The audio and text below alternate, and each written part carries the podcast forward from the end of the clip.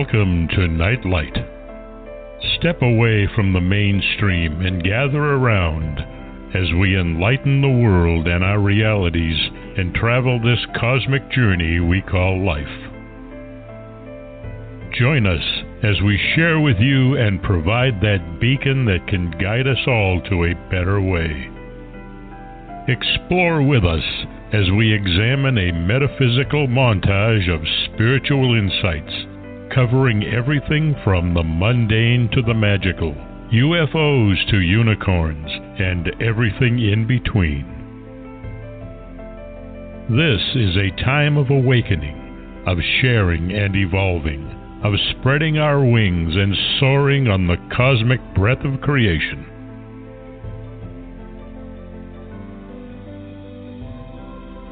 Come and join with other light minded spirits as we weave our lights together to seek understanding, enlightenment, and with a little luck, some wisdom.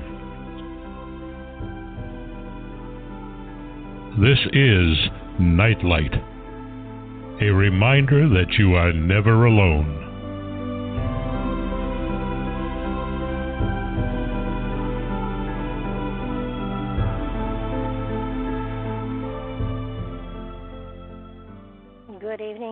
Everybody, and welcome to Nightlight.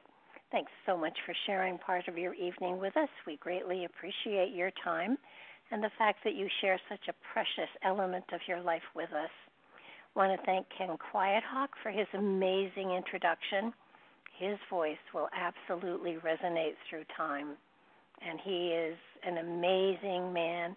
If you can check him out, please do because he has a message and a gift that is really quite profound. My guest tonight is one of my favorite people. I have Laird Scranton on with us, and we're going to be talking about um, one of his books, one of his many books, I might point out, called Point of Origin Gobekli Tepe and the Spiritual Matrix for the World's Cosmologies. It explains how the carved images on Gobekli Tepe's stone pillars were the precursors to the sacred symbols of the Dogon Egyptians, Tibetans, and Chinese, as well as the matriarchal Sakti cult of ancient Iran and India. He identifies Gobekli Tepe as a remote mountain sanctuary of higher knowledge, alluded to in the Sakti myth, named named an important temple in Egypt and defined in ancient Buddhist tradition as Vulture Peak. He reveals how Gobekli Tepe's enigmatic H carvings and animal symbolism symbolic of stages of creation, was presented as a kind of prototype of written language accessible to the hunter gatherers who inhabited the region. And he shows how the myths and deities of many ancient cultures are connected linguistically, extending even to the name Gobekli Tepe and the Egyptian concept of Zep Tepi, the, mystic, the mythical age of first time for the Egyptians. Um, he details how symbolic elements at Gobekli Tepe link a pre Vedic cult in India to cosmological myths and traditions in Africa, Egypt, Tibet, and China. And we're going to talk about how carved animal images at Gobekli Tepe relate to stages of creation and provide an archaic foundation for symbolic written language. He defines how classical elements of ancient Egyptian myth and religion characterize an archaic cosmological tradition that links ancestry back to Gobekli Tepe. He's an independent software designer who became interested in Dogon mythology and symbolism in the early 90s. And he has studied ancient myth, language, and cosmology since 97 and has been a lecturer at Colgate University. He also appears in John Anthony West's Magical Egypt DVD series. I wonder what he does in his spare time, or, for that matter, if he has any. Welcome to the show, Laird. hey, Barbara. Thank you very much for having me on tonight. Oh, I'm so excited about this because you address, you know, one of the mysteries that that plagues everyone who looks into antiquity and sees an amazing jump in in you know, animal husbandry and metallurgy and and um, the agriculture of the the crop rearing aspect of life with the ancient um, cultures that that we have around us, and I think that that what your book, among other things, did for me was um, give me a far greater um, appreciation of of the the Egyptian hieroglyphs and how, you know, every in our language in English, every letter has you know a sound and you put them together and they create a word which then become has meaning when you combine the words together. But the symbols in in the hieroglyphs and and in many other cultures the symbols stood for you know paragraphs of of spiritual philosophy. And you know it isn't it isn't just one symbol one word. It's it's a whole concept that these symbols give to us. And and I became so fascinated with the different symbols, it, it, the Egyptian symbols especially that you were talking about, and, and how they connected to become really a philosophy, which which was amazing. And you know, when when we talk about archaic groups and and peoples, we often don't give them credit for having brains in their head, and you know they. You know, you know, you say archaic, and they they lived simply, and you think, well, then they had to be simple-minded, but they really weren't. They probably had a better understanding of of cosmology and spirituality than people do today. Right, that's true. The the system that was being passed down from generation to generation looks to me like it was originally scientific in nature. Um, mm-hmm. It it ties out side by side with the sorts of things that Stephen Hawking or Brian Greene would say uh, in popular books they write. You can substitute. Um, oftentimes, you can substitute a drawing or a symbol for a diagram in a book, in one of those books by one of those modern um, astrophysicists. Now, this is um, very compelling material, um, and I'm not sure that it originated with the ancient cultures. I think they were they were instructed in it, and their job was um, to preserve it and to pass it down. Um, uh-huh. But still, it looks like scientifically correct information. I, I think that um, in in my own belief system, you know, I kind of am going to a not that I don't have a, a I have a religious background, but I become more spiritually oriented, so that uh-huh. it's it's kind of it, it's it's you know yeah that that's nice for the earth plane, but if our spirits are eternal and they they are traveling through time space and all of that, then the spiritual concepts that that will guide me once in that place go beyond the essence the the, the religious you know the, the religions that that we as humans have created here on this planet to explain things and it seems to me that that they started out with with these teachings from these sites and then as time went on man began to make up a religion to explain things instead of just holding to the spiritual concepts, which I find fascinating. And, and is it because we're human and we wanted to have gods that we could talk to and things like that? Or, you know, why why why was the purity of the information that was given muddied up so as time went on? Uh, that's an interesting question because it does go through a progression, and and it's a progression that we see in different parts of the world happening in similar similar form. Um, the the culture I work with that kept things probably the clearest is an mm-hmm. African tribe called the, the Dogon, who are from from Northwest Africa, and the way they understand uh, the, these ancient symbols and ancient concepts, they they can explain them clearly uh, um, as scientific concepts. This is not for the most part, not represented as um, religion in the same way that um, later traditions do, where the where the Dogons yeah. see scientific co- concepts and stages of creation, the ancient Egyptians see deities, and you can actually catch yeah. the the Dogon in the process of uh, sort of anthropomorphizing certain concepts as a way of trying to help remember them.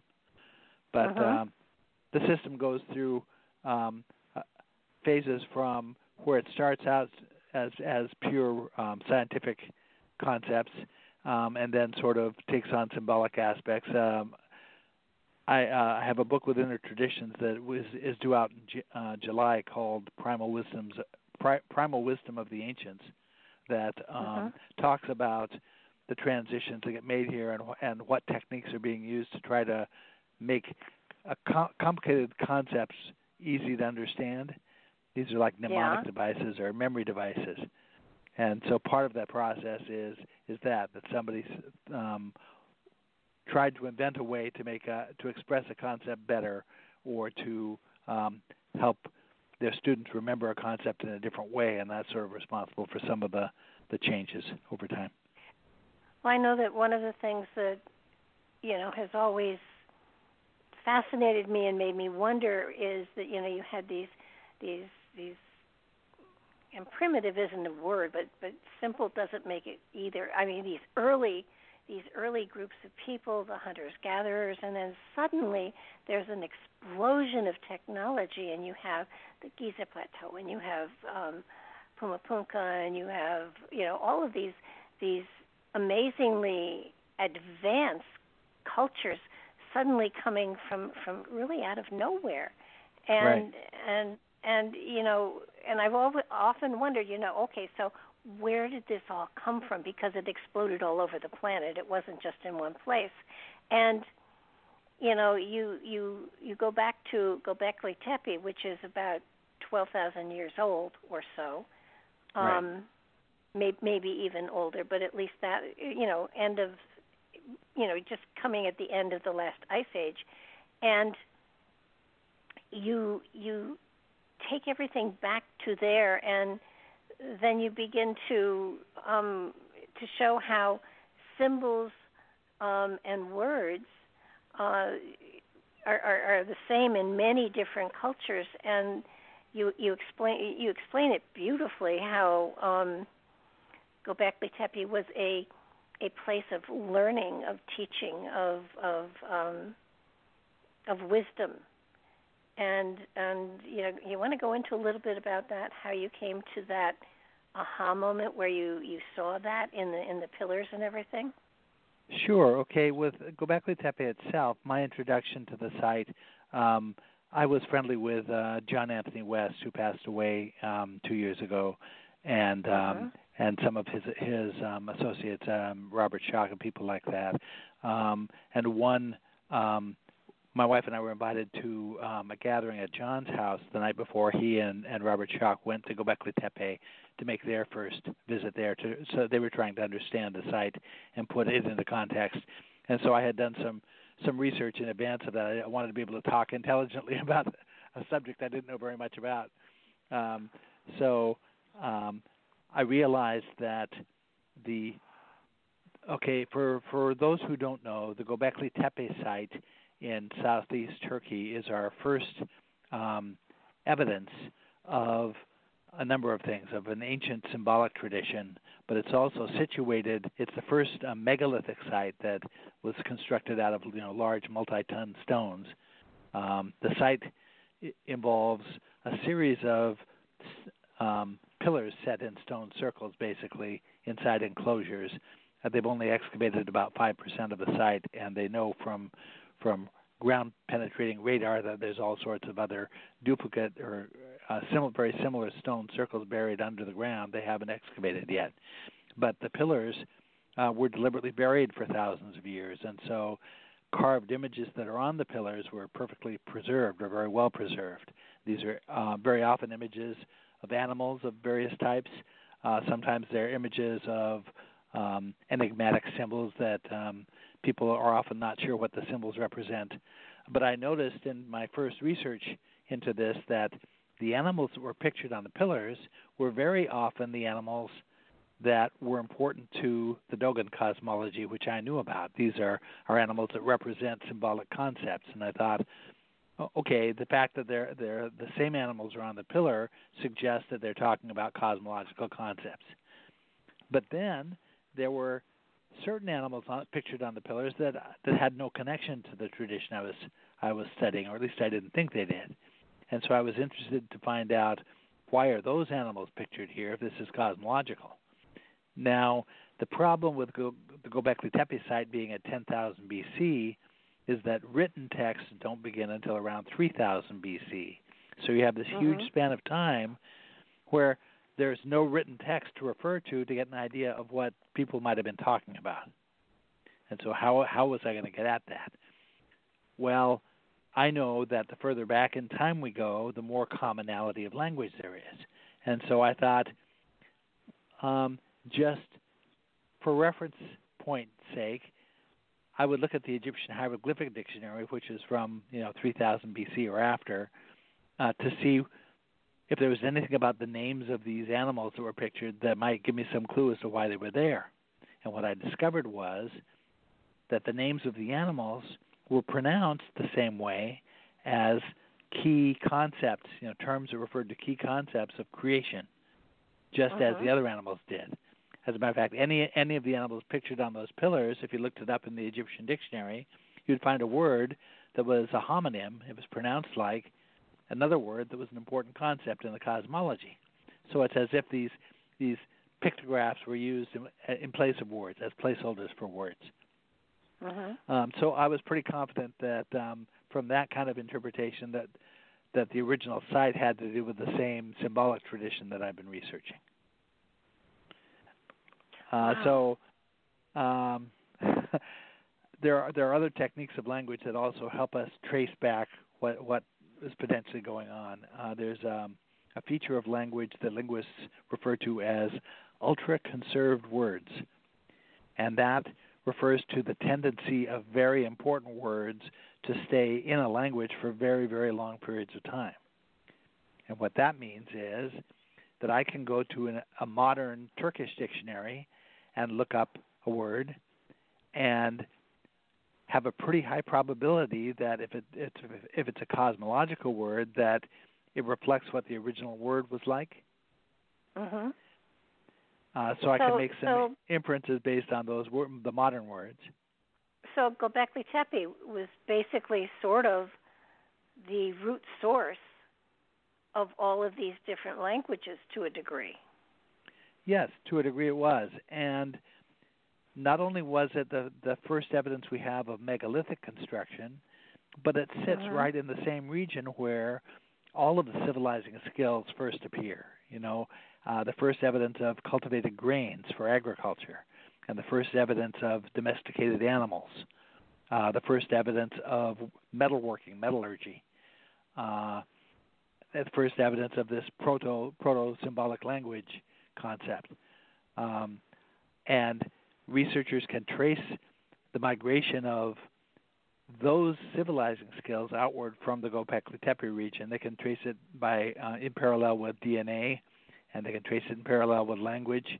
They can trace it in parallel with certain myths, and they can see that after all of these elements of society seem to appear all very close to the same moment in southeast Turkey, that they started radiating outward. Some went towards Asia and China and places like that. Some went, um, you know, south and and east into India. Some went um, southward into uh, the Levant and down into ancient Egypt.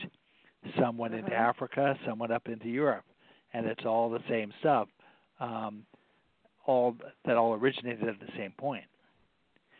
So my job as a researcher was to try to find ways to trace that that positively connected to the the more modern ancient religions, uh, the Buddhism and Hinduism and ancient Egyptian religion, um, to Kabbalism, to the the Dogon religion, um, even even to some of the Scandinavian religions, even to uh, Polynesian religions like the religion of the the Maori in New Zealand. You have uh, uh-huh. common elements that all came out, all look as if they came out of the same um, originating source. Well, where did where did you get the the um, how did you come to the conclusion that, that Gobekli Tepe was a sanctuary of, of learning and knowledge? I mean, well, I know one one reason is that I was talking about the enigmatic symbols that appear on these pillars. Um, mm-hmm. One of the way the ancient tradition, symbolic tradition conveyed meaning and confirmed meaning was by redundantly expressing the same meaning in more than one way. And so, what you have on those pillars, um, the underlying mindset is that it comes out of a philosophy called Samkhya that was uh, the basis of religions in India and in Africa, even the Egyptian religion, also, I think. Um, and in the mindset of Samkhya, universes form in pairs one less material and one more material, or one non material, one material. And um, so what we find at Göbekli Tepe are a half a dozen different symbols that represent that concept, the concept of the energies of two um, universes coming together. A sanctuary in those days was defined as a place where non material and material energies come together. Now, one way of representing that was um, we have geometric um, shapes associated with the non-material and material. Uh, the non-materiality is associated with a circle, and materiality is associated with a square. So any figure that reconciles the shape of a square with the shape of a circle um, is um, symbolic of this concept of the two universes coming together. It, it can be used as a symbol for a sanctuary. Um, at Göbekli Tepe, we have what are commonly described as handbag shapes. It looks like a square handbag with a an oval handle at the top, and you have 3 of uh-huh. those situated on one of the pillars. Well, in ancient times, in that same region, in Iraq and places like that, three the shape of three hemispheres was an icon for a sanctuary. So we essentially have that at Göbekli Tepe with these handbag shapes. We have um, three dome dome-like shapes um, set next to each other on a pillar that define it as a sanctuary. Now, another concept that defines a sanctuary survived into, or another symbol that defines the concept of a sanctuary is uh, survived into the Masonic tradition. Um, it looks like the English letter H, and we see these carved on some of those pillars, and it represents the coming together of these two energies. It's like the, the two vertical crossbars of the H are the non-material and material energies, and then the the horizontal bar that connects them is um, the two of them coming together. Uh, and there's oh. I even came across an, a 1918 article in a Masonic uh, magazine that explained explicitly that that's what the symbol represents. Um, you have um, another concept the the nature of the relationship between the two universes is characterized as a loving embrace or a warm familial embrace. And on one of the mm-hmm. pillars, you have the image of two carved arms, one on either side of this pillar, that, that sort of extend down the side, two sides of the pillar, and become hands whose fingers wrap around the end of the pillar in mm. in uh, in the shape of or to represent the concept of an embrace that mm-hmm. embrace concept. There's actually an ancient Egyptian word embrace that is also a word for pillar. Wow, and the, there is a symbol um, in the hieroglyphs of the two arms that, that mean to embrace, to hold. And right. I think what what what became so meaningful to me was when you were explaining a lot of these symbols it wasn't you weren't giving one word descriptions. It wasn't a word that it was expressing. It was a concept. And right. And also it, it, it go ahead um, one of the the features of of the system is that each symbol and each word we're used to words having a single meaning um, uh-huh.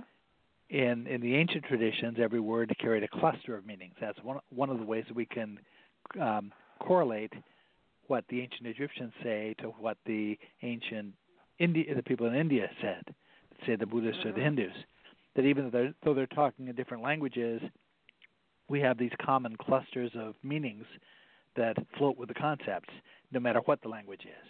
And so, uh, a good example is uh, the idea of the Dogon uh, hidden god is called Amma, and that word Amma can also mean to grasp or to hold firm or to establish. Now you go to ancient Egypt, and their hidden god was Amen. Uh, mm-hmm. In many of the North African tribes, Amma and Amen are considered to be the same word. But Amen can also mean to grasp or hold firm or to establish. I actually read an article one time written by a Hebrew scholar. He was arguing that the Hebrew word Amen that falls at the end of a prayer couldn't be the same as the ancient Egyptian word Amen because he said it came from a root word that meant to establish. He didn't understand that establish was one of the definitions of the Egyptian word, so he'd actually just sort of uh, tripped himself up with his own um, thesis. well, yeah, no, I I found it just fascinating as to how you you were taking the words and showing how in each of the different languages you know there there was there was so much commonality and when when you're when you're talking dogon egyptian tibetan chinese um and then and then of course the the indian as well i mean you, you'd think there couldn't possibly be words that were sim and they they're so similar it's unbelievable yeah. so similar and as i said even when the languages are very different um, you still have these clusters of meanings that, that carry forward from language to language that demonstrate that they had to have come from the same system originally. Um, now we have another advantage, a huge advantage with ancient Egyptian words, and that's because, okay, in English we're used to letters representing sounds, and that's really mm-hmm. all they are. If we spe- spell the word week, W E E K, all we can do is memorize that that refers to the concept of days of a week the seven day week. Now, if we go to the ancient Egyptian language, the hieroglyphic language, the word for week is written with two glyphs. It's a very simple word and a good word to start with in trying to understand how things work. It's written with a, a circle with a dot in the center of it, which is the sun glyph. It can represent yeah. the concept of a day. And an upside down U shape, that is the Egyptian number 10. So I looked at that word and I said, okay, symbolically, this says 10 days to me. And so I went and I did some research, and I discovered the ancient Egyptians had a had a 10 day week. Yeah. And so I was astounded that the symbols of the word explained to me its own meaning. And I wondered uh-huh. how often that might be true. Could there be other Egyptian words that do that? It turns out they all do that. That if you know the concept to go with the shape, the word explains its own meaning to you. All the nuances of what the the writer was trying to say are right there in the word. Um, now, this is also creates commonality with other um, cultures. If you go to the ancient Chinese hieroglyphic language and look at their word for week, it's written with two glyphs. The sun glyph, which yeah. was originally a, a circle with a dot, and their number 10, and they had a 10 day week. So we have wow. fundamental comparability between the written languages, ancient Chinese and ancient Egyptian, at the way at the level of the way words were formulated, and that that essentially for me turns an Egyptian hieroglyphic dictionary into a, an encyclopedia. Because if I don't understand the meaning of a word, I can go look it up in the dictionary, and look at the glyphs that are used to write it, and the person who wrote it explains to me what they meant. Well, I think the thing that that you know when I saw the 10 day week and and then they they had um their their year their year they had a 365 day year or 360 day year. They they were real close to exactly what we've got. But it was in three seasons. Right. Was it four? Cause three, three seasons. They had three seasons. They had in Egypt they observed a rainy season, um, a uh, let's see, a, uh, planting season and a harvesting season. Mm-hmm. Um, wow. Although the Egyptians had half a dozen different calendars, and the Dogon preserved the same calendars, and depending on the purpose, um, they worked different ways. The harvest calendar reset at the time of the harvest each year, and then counted forward. They had a lunar calendar, they had a solar calendar, uh, they had a calendar based on the star Sirius. Um, they had a calendar based on uh, the planet Venus and the Dogon have all the same calendars, and they use them in the same ways. well, you know, I just am fascinated by by how the, the there's a synchronicity between all of these. So if all of these different countries have the same base material to draw from, basically. How did that happen? Well, in my field of study, interpretations have to begin with what the cultures themselves are telling us, because uh-huh. the the human brain of the researcher is, is wired to look for patterns.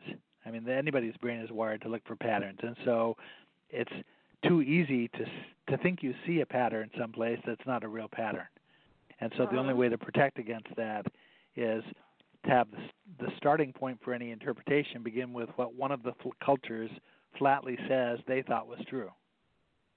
So if we go to the Dogon and to the Buddhists, they each flatly claim that in ancient times they were given instruction by somebody who knew more than they did in civilizing skills and in agriculture in particular, all of that tagged to the symbolic uh, creation tradition. And the creation mm-hmm. tradition was talking about three three themes. The first theme was how does the universe form? The second was how does matter form? And the third one was how do processes of biological reproduction happen? And in the Dogon mindset, the way they look at these things, those three themes are parallel themes. They, they're parallel to each other. And to illustrate that, the Dogon simultaneously describe all three of those themes, complicated themes, using a single progression of symbols that apply to all three themes.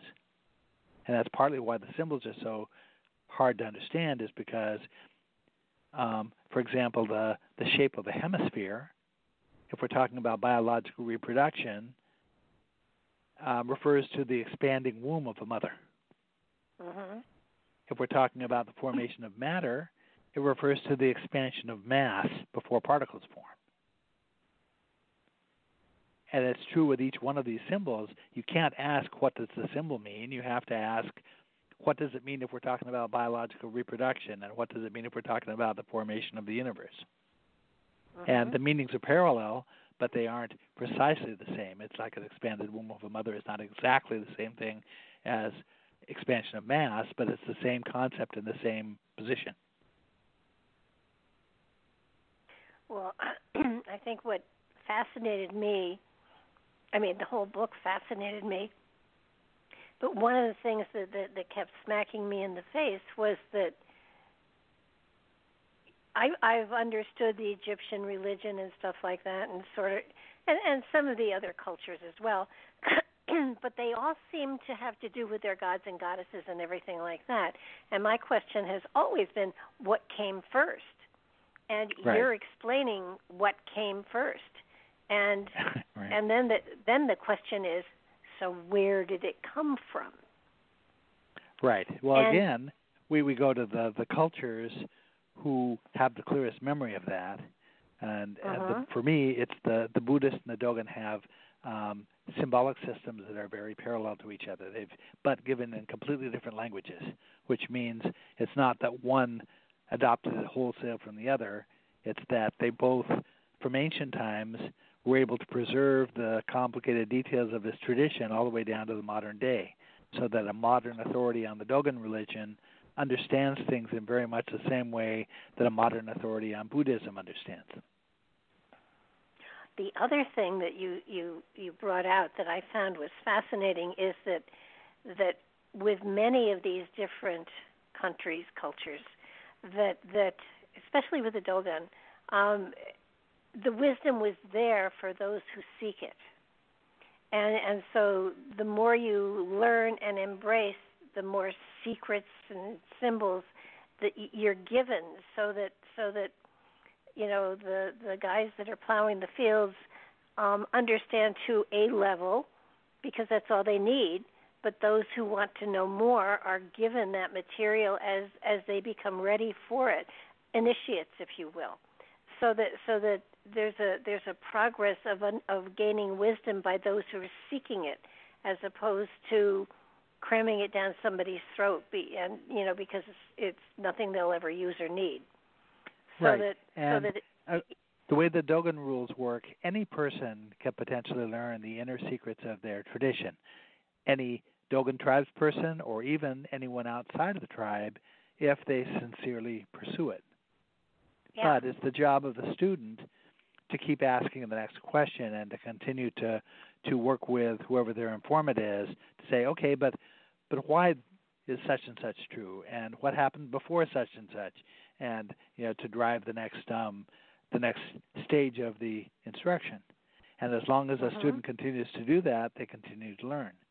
Now, that dynamic between student and informant is symbolic of something. It's symbolic of a relationship that Samkhya says, this is the, the philosophy of cosmology from ancient times. It's a, a companion to yoga. Um, it's actually yoga and Samkhya have uh, very many of their concepts concepts in common. I have a daughter who studies yoga, and she'll um, come to me to talk about something she learned from the yoga side of things, and I can finish her sentences for her because she's using all the same terminology and all the same concepts that are are used for the cosmology. But um, in Samkhya, the non-material universe has perfect knowledge, but an inability to act, whereas the material universe has imperfect knowledge with full ability to act. And Mhm. Samkhya says that there are routine attempts made to communicate knowledge from the non material side to the material side. And if we're paying attention to them, um, then we start fostering those to ourselves. Those uh, attempts take the form of vivid dreams, um, clairvoyance, um, everyday synchronicities, you know, things that look like they, they happen by chance or, uh, or circumstance, um, actually have meaning. Learning to Yeah. distinguish between the ones that do and don't have meaning is part of the the trick. Yep. Um, and that the more you pay attention to those and credit that there might be something happening, the more you foster them to yourself. I compare it to a, a party, um, say a party in New York City where there's um, one person from an Eastern European country who who's um, at the party but can't speak English yet, and midway through the party they discover there's somebody over in the corner who speaks a little bit of Ukrainian, and so the chances are that person's going to spend the whole rest of their night with the person who speaks a little Ukrainian trying to communicate. Well, that's sort of the way it works with the non-material. Is that when the non-material um, consciousness notices that there's somebody paying attention, they take advantage of that. Mhm. Yeah, yeah. It's you know I preach this all the time i- i- in different words, but you know it's the same concept. Um, and a lot of this too is I don't know if you've ever looked into the um, the uh, the emerald tablet material, the Thoth material. A little bit, not deeply. I mean that that goes into the same concept, the same, um, and, and also the the fact that that in spirit you you have you know you have complete wisdom, but when you become physical, you have action, and so it's the combination of the two that creates you know the totality of of what we're meant to be. Right. So um, it it just there it it was fascinating because you I like the term cosmology better than religion because it it takes in everything as opposed to restricts it to a, a single single religion or concept or philosophy. This is this is an overriding all, for want of a better word. Right. Now the And- Dogans and- say that their their teachers had two purposes in teaching this stuff to us. Their two main goals that they were trying to accomplish. One is to try to help us to understand our true relationship to the larger processes of creation. Because I think the belief was that that if we knew what our true relationship was to, to the larger, the big picture, that we would choose to behave differently. Probably. The second thing was to try to foster in humanity discriminating knowledge, a facility for discriminating knowledge. And discriminating knowledge is basically the ability to draw an inference from a set of facts. Um, and I've learned through my studies that the facts are important. I mean, the facts point you to in the right direction towards things, but fa- the, a list of facts is far less powerful than an inference that you can eventually draw because based on those facts that because the facts are the way they are it means that certain things have to be true and certain other things have to not be true right well i think what what fascinated me was um if if um Gobekli Tepe is a spiritual center, are there others on the earth plane or is that the only one? Well, in trying to sort out, uh, part of the problem back in that era is that there is uh, a lot sparser a set of evidence to work from than you have once you get down to ancient Egyptian times. You know, in ancient Egypt, yeah. you could hardly take a step without tripping over a pot or a, an artwork or a glyph or a yeah. temple or whatever. But in the Gobekli Tepe era, there's a very slim set of evidence to work from. You have um, some carved images on pillars.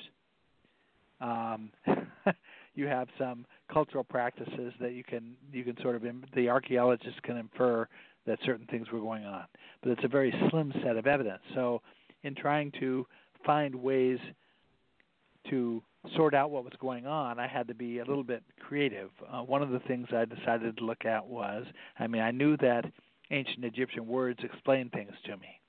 So I asked myself, what was the ancient Egyptian name for the Gobekli Tepe region? It's in a, in a region called Cappadocia. The, the, the, Greek name is Cappadocia. So I looked that okay. up in the Egyptian hieroglyphic dictionary and discovered it was Get Pet Kai. And I knew over the course of you know thousands of years, Get Pet Kai is a pretty good approximation of Gobekli. Yeah. Now the problem was that the Egyptian word was an archaic word form. It what didn't was written according to a different set of rules than the average Egyptian word is written by. So, um, not only were the are the glyphs um, written in a different way, they also carry different pronunciations than than they would if you modernized it. So, um, I decided to check and see what the word would say if you modernize the pronunciation of the glyphs, and I discovered it read Het Pet Ka Ya. Now I know that the word Het is a term for a sanctuary or a temple, and Pet is the name for an Egyptian god Ptah. He's a god of space. Uh, mm-hmm. Ka is an Egyptian word for uh, traditionally interpreted as a concept of of um, the spirit or the soul, I think, and uh, but it's represented by two uh, two hands set in sort of a U shape. It, it's the concept of the embrace for me, but yeah. it's a name of also a name of an Egyptian god, and Yah is the Hebrew god of light. So when I interpret that word in terms of the modern pronunciation, it says temple of temple where space embraces light. Okay. Which okay, now that's the the definition of a sanctuary. It's where non-material energy comes together with material energy. So, so it, it kind of so, sounds like Gobekli Tepe was the only place that this happened. Well, to begin and with, okay, the fir- the first glyph of the word is the shape in the shape of a little shrine, and the last uh-huh. glyph of the word is in the shape of mountains. And so, to that extent, the archaic word form is telling me that it's the name of a mountaintop sanctuary or a mountaintop shrine. Turns out there's a second word that's written in that same format that looks like it's a, the name of a second shrine of, of similar age and similar type. Tells me that there must be another location somewhere that we don't know about yet. Uh, there was a second site uh, just recently uncovered um, near Gobekli Tepe a place called uh, Mardin, um, where the standing pillars are more like uh, they look in in later eras in um, it's around 3000 BC in northern Scotland. Um, but the name of that site will, uh, is in the archaic form was pronounced Ga Nu Sa Ast. Uh, when I modernize it, it said Het Penu Sa Ast. Okay, now the first the first word was formulated in terms of the names of three deities, Pet, Ka, and Ya. Uh-huh. The second name, Het Penu Sa Ast. I know Sa is the name of a deity, a god of knowledge, and Ast is the name for Isis. I didn't know what Penu was. So I did some research and I discovered that Penu was a name for a shrew mouse god in ancient Egypt. It was um, celebrated at a couple of key sites in ancient Egypt, but it was also a term that in India became a generic term for deity. Yes. so again, I, we now I, have you, we have the second name that's formulated the same way. It's it's formulated in terms of the names of three deities. In the second name, it's actually formulated in terms of the name of three astronomical bodies. Ast is um, a term for Sirius. Sa is a term for Orion, and Penu. Um, it took some research for me to to demonstrate that I was right about it. Is a term for a very faint spiraling birthplace of stars that centers on the Orion Belt stars called Barnard's Loop. And in Buddhism, those those three astronomical bodies have significance when we're talking about concepts of of ascension as it relates to um, the universe. Yeah, and um, I was fascinated how, first of all, Ganesh is, you know, I mean, who wouldn't like a man with a strange head? Um, Yeah. and the fact that he rode on a shrew mouse made it even all the more fun. Um, Right. When when you went through the different incarnations of Ganesh, you you went through the process of ascension, spiritually speaking. Right. Uh, there there is a, a famous text um, that was written about. There's a, um, a Yale professor, Phyllis Granoff, um, who's still I think uh, she's still a professor emeritus at Yale. Um, she wrote a uh, an article called, article called Ganesha as Metaphor, and this text in uh, ancient India has never been translated, to my knowledge, into English. It's just in Sanskrit, but she could see going through this text. They were talking about eight incarnations of Ganesha. Um, uh-huh. and she could see that those eight incarnations were supposed to represent sequential stages of creation. And so, one of the chapters of my book, Point of Origin, I um, use various methods to um, relate those incarnations of Ganesha to concepts of creation in the Dogon system. As a matter of fact, Mhm. a key structure of matter in the Dogon system, a, a spiral that is said to exist at every point in space and time, um, uh-huh. has direct association with Ganesha. I actually recently wrote an entire book about Ganesha um, that explains how uh, Ganesha's symbolism is to the uh, dynamics of energy that create this spiral. Yeah, and for those who aren't familiar with Ganesh, Ganesh was a human, had a human body, but lost his head, and so he replaced it with the head of an elephant. And Right. um, and, and for those of you who aren't familiar with, you know, Dumbo and the like, elephants don't seem to like mice. So the fact that he rides on a shrew mouse is hysterical. yeah, But- it's very comical. yeah, I mean, you know, but but um Ganesh is somebody that everybody should know about because I I just I just think he's so fascinating and in in in a lot of pictures you see him as, as dancing which to me indicates that um you know the ascension process the the growing process you know yes his his stages have to do with creation but they also have to do with the evolution of the human spirit Right. And there are, as I said, the, the correlates to yoga demonstrate that all these same concepts apply to um, human energy and human consciousness and human, uh, you know, develop, development, uh, psychological development. yeah Absolutely. So so that you know for for anybody on a spiritual journey, this is a great book to read because it does give you um, deeper understanding of a lot of things that that that um, have gone on that that we really you know haven't been able to connect the dots to and and Laird you you connect the dots beautifully. Um, no, thank you. even even throw a few more dots in there, which is which is really kind of fun.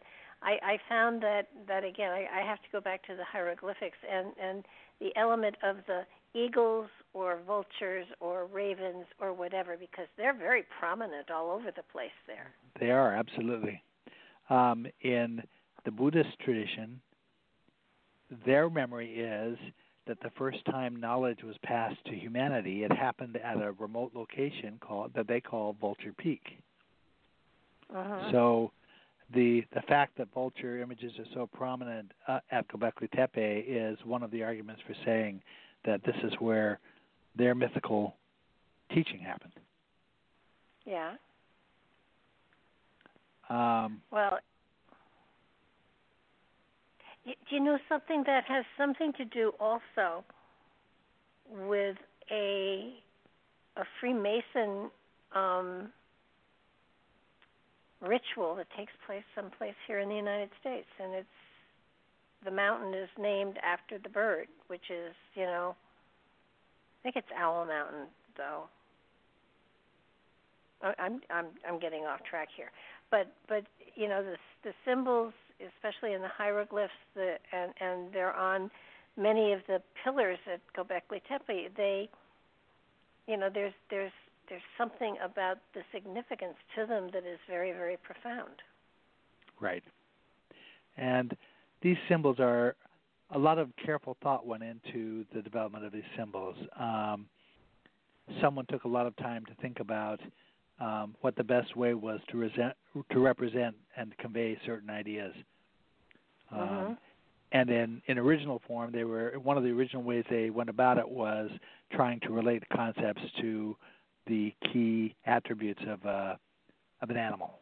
For instance, the way that energy moves is very similar to the way a snake slithers. And so the sna- yep. a snake or a serpent became a great metaphor for energy. Um, uh-huh. The way uh, a rabbit or a hare twitches makes a great metaphor for the concept of vibration. So yeah. each of these symbols was was carefully considered in terms of um, putting the student in the mindset of asking themselves, now, what is it about that's unique about this animal that gives me a clue what concept it represents.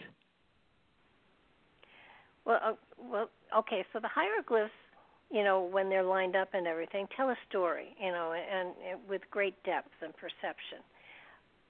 But the figures on the pillars at Göbekli Tepe, they don't seem to be in any particular order. It depends on which researchers you talk to. There are researchers okay. who feel that that the animal figures on the pillars are have zodiac meaning, which is possible because concepts of even though there was not a, an official formulated zodiac before you know late centuries BC, um, all of the elements exist in Dogon culture. They just haven't been put together yet. So the fact that animals might be representing constellations is not beyond the realm of possibility. It actually seems pretty likely. There are other researchers who say someone was trying to pro- portray astronomical events in a certain era on on these pillars. Um, one researcher who feels there was a, a comet represented, a comet, a comet strike represented on the pillars. Um, there are, are researchers who feel that certain of the pillars are aligned to certain constellations or stars in a certain era. There are a lot of different theories around. The problem is we don't have written texts to be able to pin a lot of that down. So we have to. It it gets into dangerous territory when we see a resemblance that we think is correct, and we overlay that on an ancient site. We're on shakier ground than if we have a text that says somebody in ancient times said this was true. Yeah. No, I can see that. so if I know they've they've they've excavated, I think, two sites, um, and, and there are I don't know what five percent or whatever. There, there's a huge amount of, of excavation yet to to go through, um, and some of the pillars are not as well carved as others. Right. Is is there any is there any explanation as to or or do you have a philosophy or thought um, why there are so many of these circles that are buried and um, why is the quality of the carving so so divergent so different well the dogon perspective is that in ancient times and actually this is also the buddhist perspective that in ancient times whoever was instructing these concepts went about it by selecting a handful of people from a tribal group, removing them to a remote location like Göbekli Tepe or um, other sites that I've written about, and instructed those, that group of people in the civilizing skills and then sent them back to teach everybody else. This is a dynamic uh-huh. we see repeated in myth of cultures all over the world about the eight uh, quasi mythical ancestors or quasi mythical emperors, you know, who are credited with bringing civilizing skills. Now, if that's true, then it could very well make sense that we have multiple stone circles. Imagine that someone at Göbekli Tepe was being instructed in stonemasonry. Mm-hmm.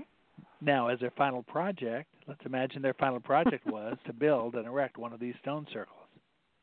Okay. Okay. We could very easily have ended up with what looked like multiple incarnations of the same stone circle to varying degrees of of capability. I mean, I, I compare it to um, woodshop class in in, uh, in middle school, where okay.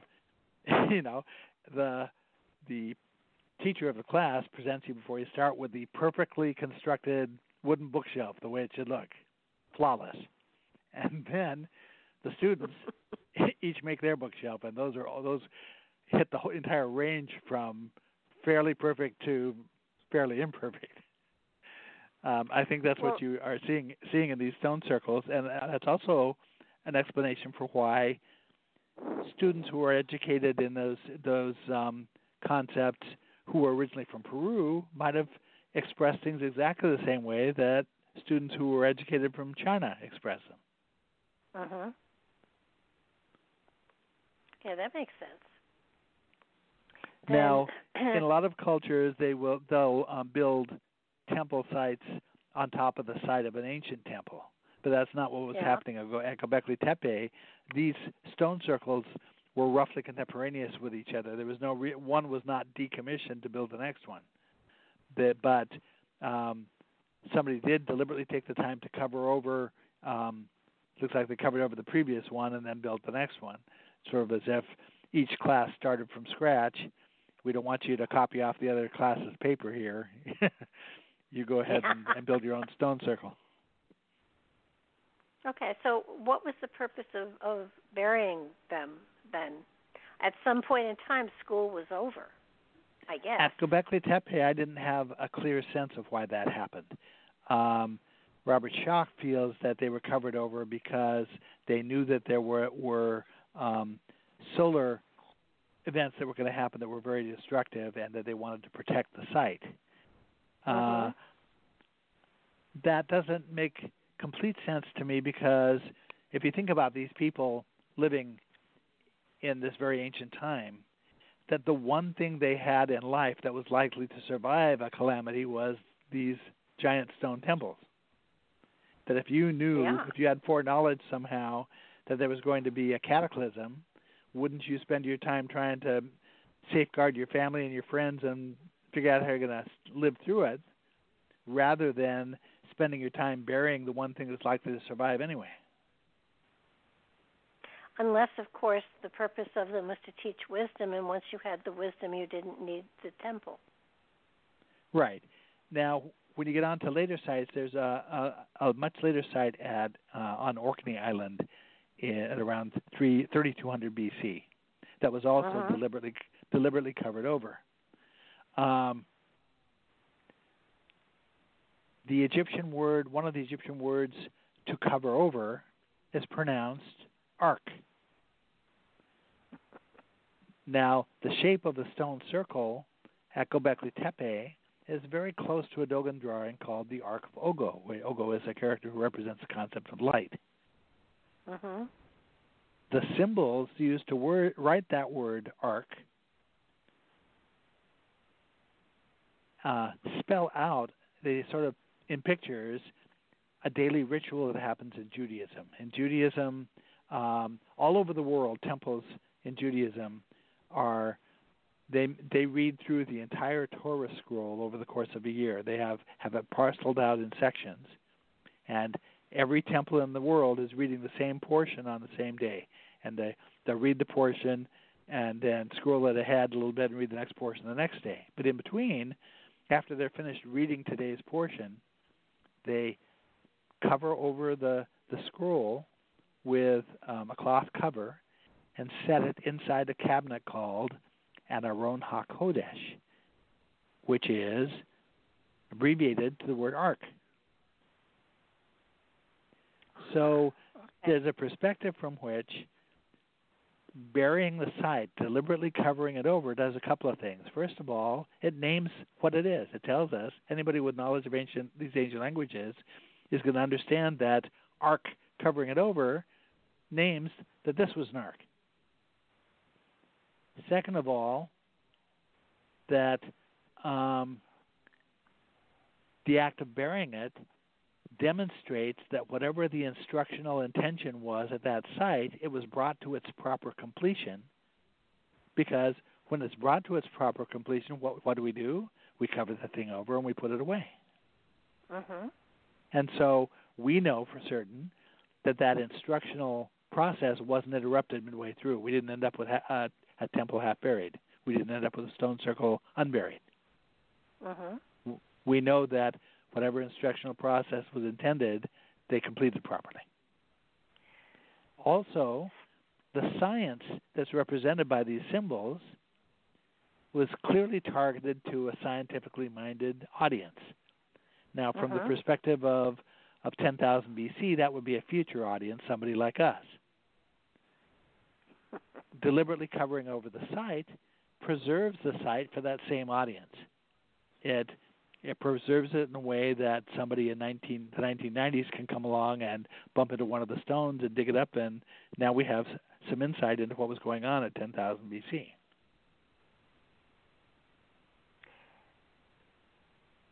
Okay, but it was it was a place of learning, a place of wisdom, a place of um,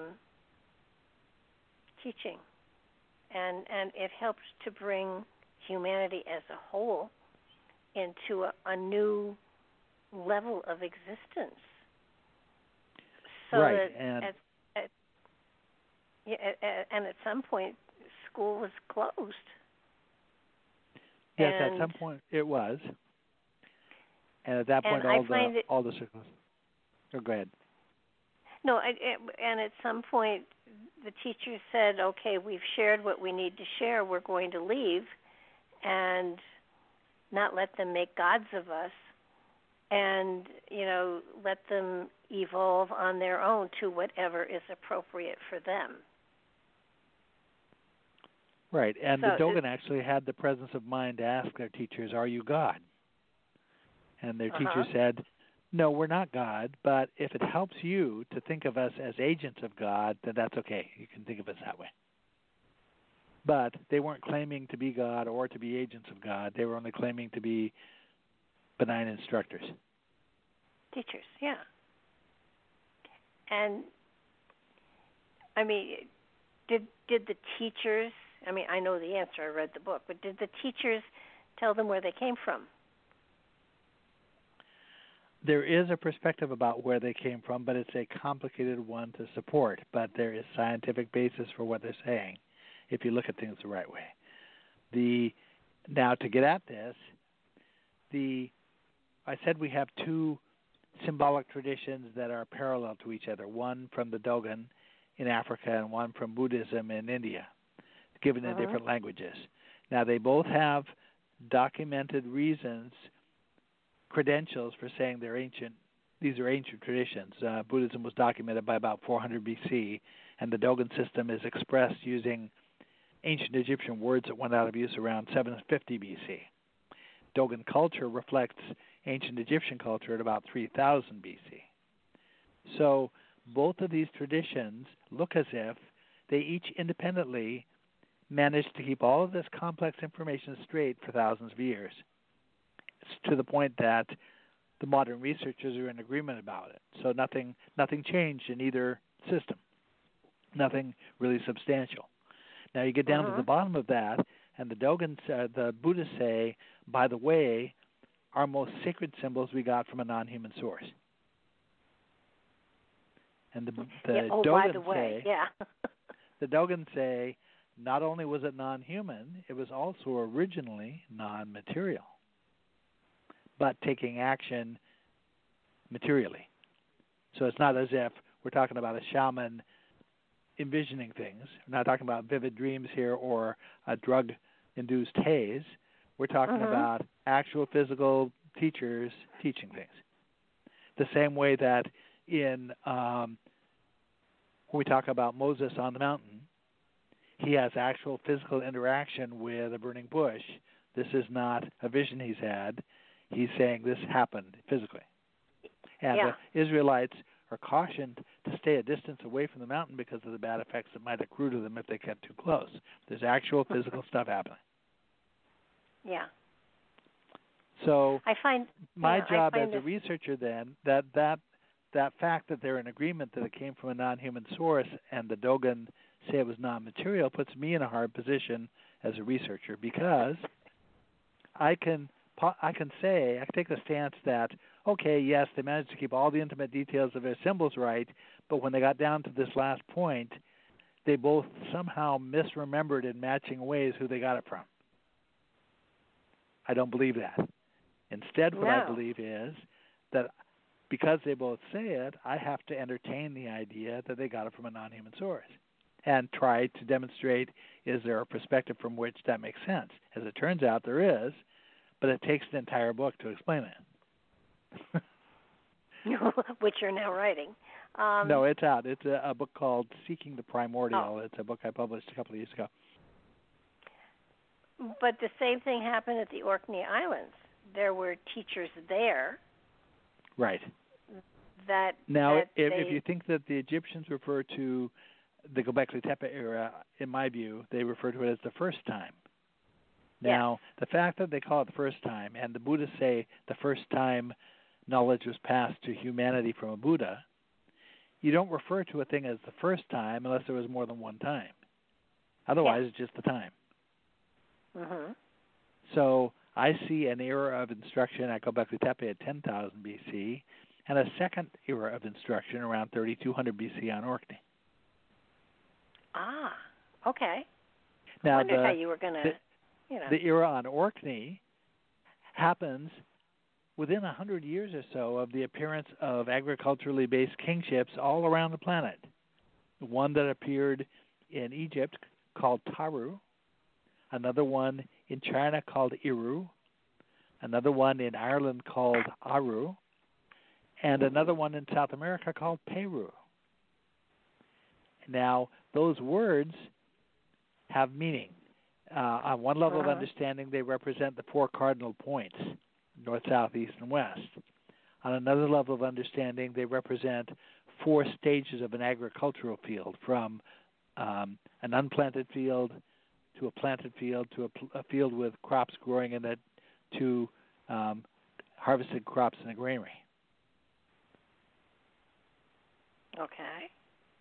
So it looks to me as if, okay, and they're all also all associated with lions or lion-like animals. So it looks to me as if immediately following that era of instruction on Orkney, someone set up agriculturally based kingships in those places that survived. Hmm. It looks as if there had been an attempt to do that in Egypt at around 10,000 BC that didn't make it. Okay. So these teachers and and you know I am of the persuasion that that you know I, I believe in interdimensional travel more than I believe in spaceships. So Me too. Um, and and that's only you know until I see a spaceship, and and then maybe I'll change my mind. But I mean, I've seen the UFO, but God knows who made it. So, um, but the interdimensional aspect of it makes more sense to me. Right, and especially and, since the way UFOs behave has dimensional aspects to it that don't make sense if you don't say they're dimensional. Yeah, yeah. But at least in the Orkney Islands, when the teachers were described, they they they were human-ish, but not really, and and um, you know you have no description here at at Gobekli Tepe, but but for them to have been not human, um, and be able to convince people to come and study, um, especially in in those times in which um, things that were different were frightening for most people, is is really um, they had to be they had to be pretty human looking in order for for people to even go anywhere near them. But um, right the the earliest Scandinavian sagas, the Vikings who first arrived on Orkney Island, reported finding two groups living there side by side. The first group were a group of pygmies of very strange habits uh-huh. that were, uh, by some reports, were um, compared to wizards. The second was a group of clerics who always wore white, like the Dogon do, and who were described as being so different from the Scandinavians as to constitute a different race.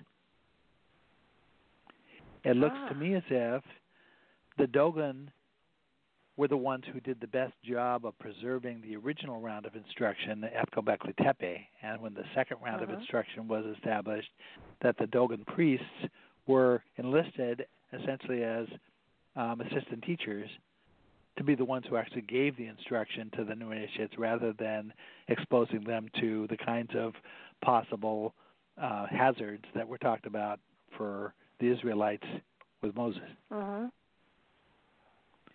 And then, well, I, as the classes graduated, that black Africans went with them, became the top priests early on, and possibly even the lead the chieftains early on, until things got rolling. And what better way to teach than to take the most advanced or curious um, people of the population and, and to put them through um, a, a series of, of teaching experiences.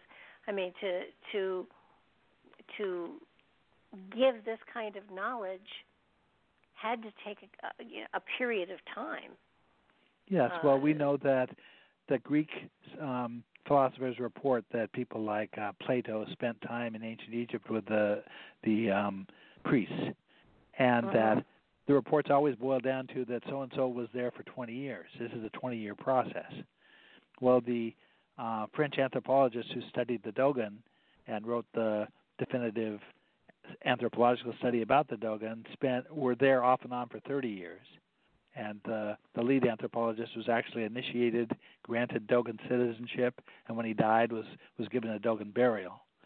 Um, wow. I know my process, sort of being a self-educated process, has taken more than 20 years.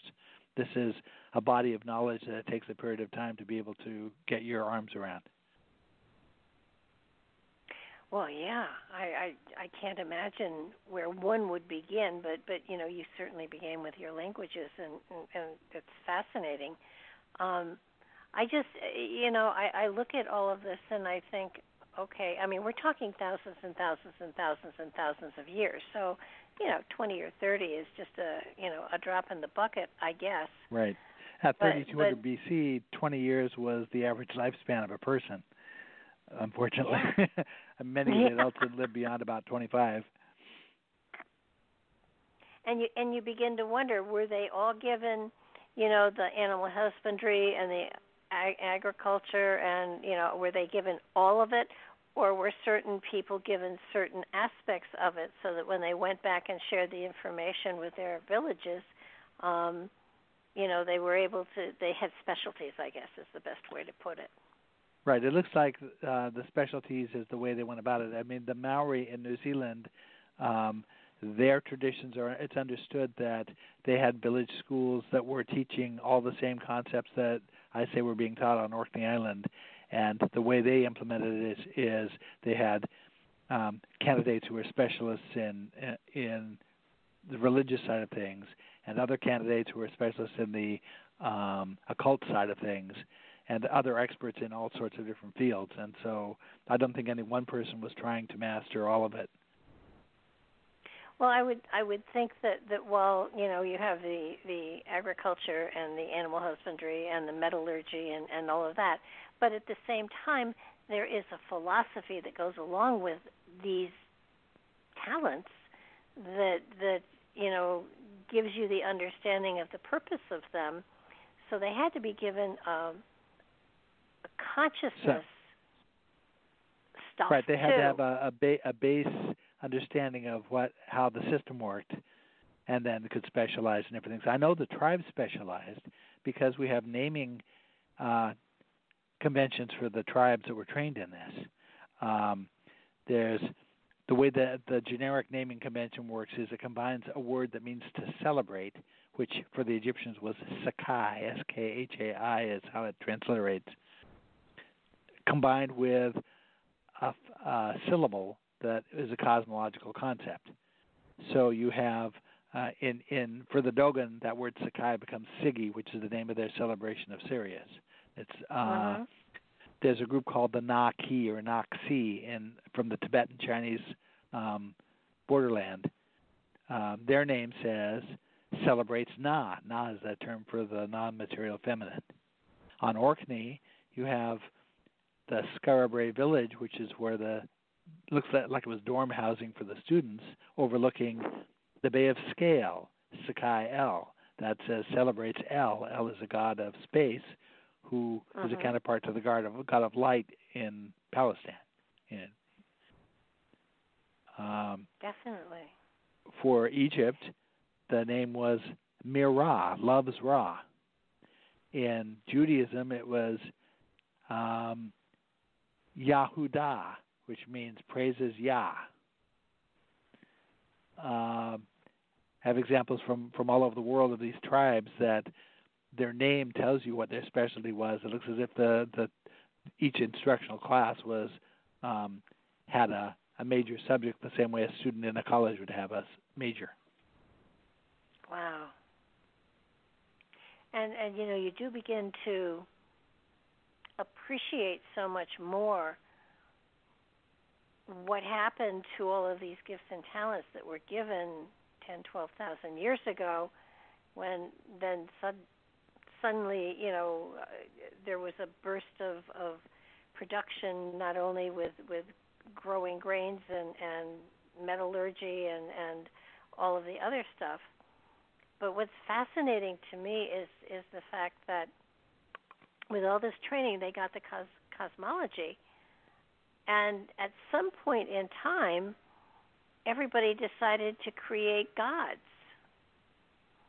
And well, I can I can tell you how that how that comes about. Um, we see it again. We'll go back to Ganesha, and we witness the process by which that comes about. Um, the for the Dogon, when they describe the basic structure of matter, it can be looked at in in, two, in a couple of different ways. One way is conceptually, it's um, seven stages of creation that produce a spiral. And that spiral of matter is like a little tiny vortex at every point in space and time. But another way to look at it is as seven rays of a star that of increasing length that are emitted from a central point.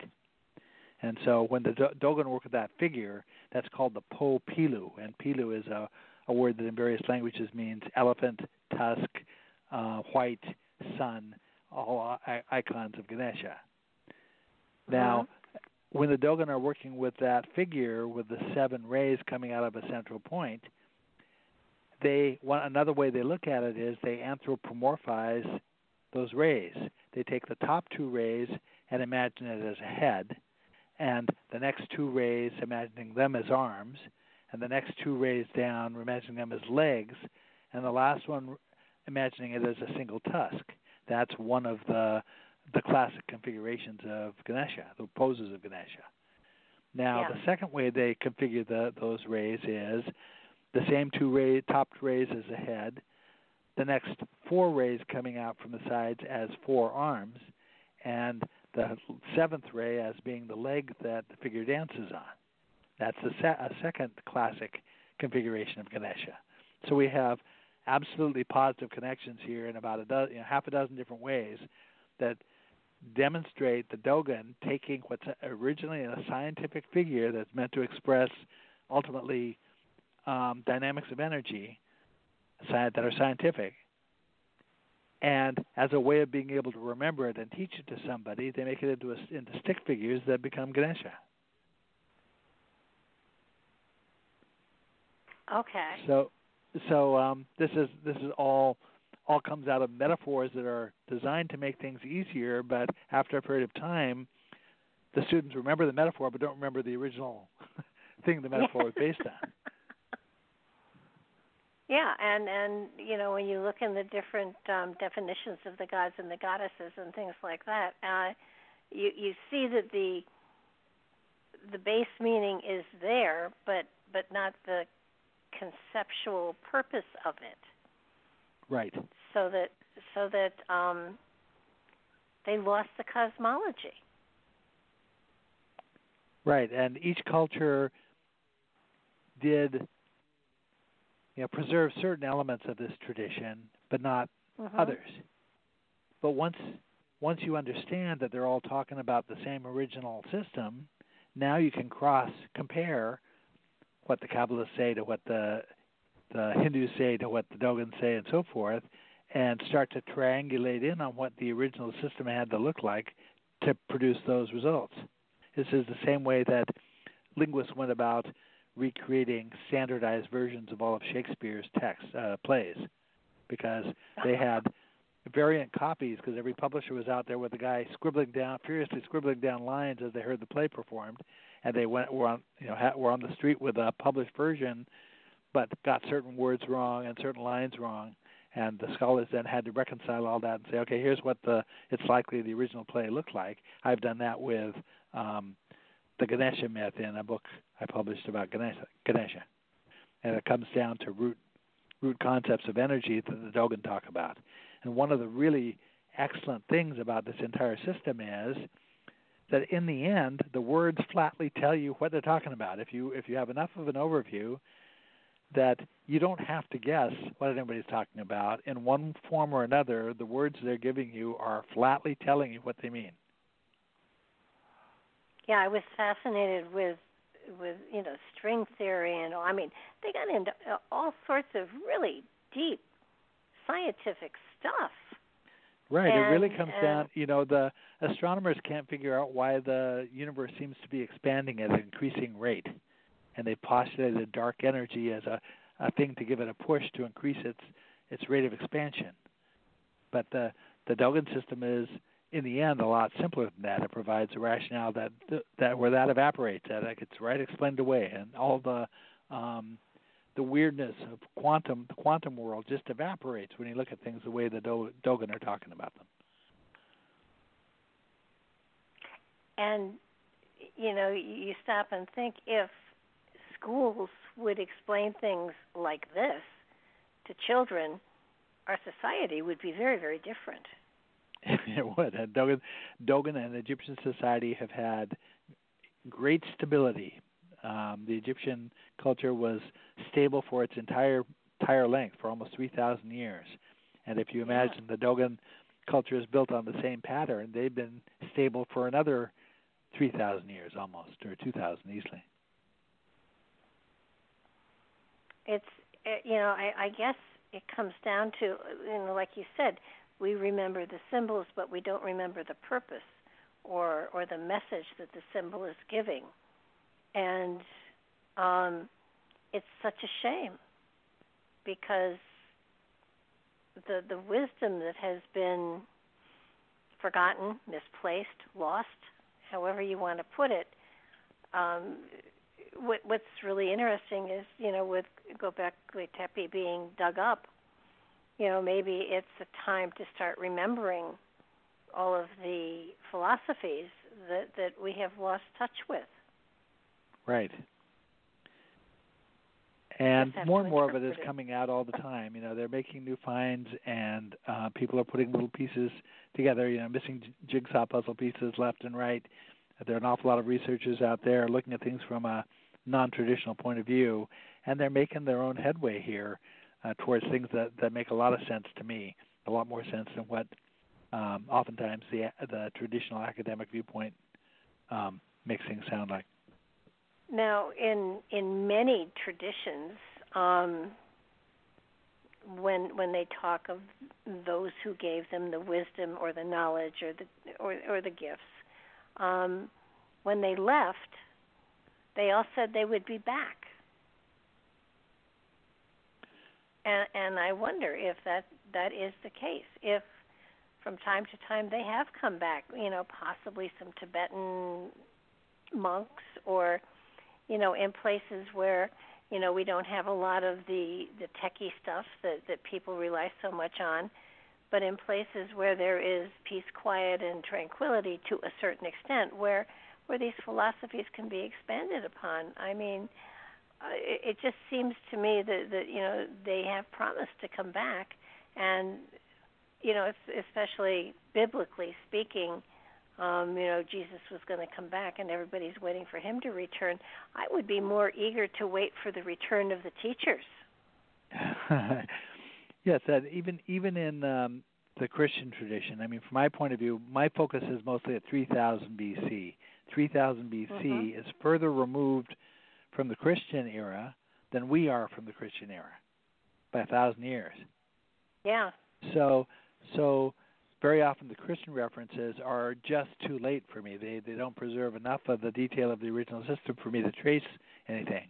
But still, I can see circumstances where somebody clearly knew aspects of this original tradition because they're using certain symbols in the right way. Mm.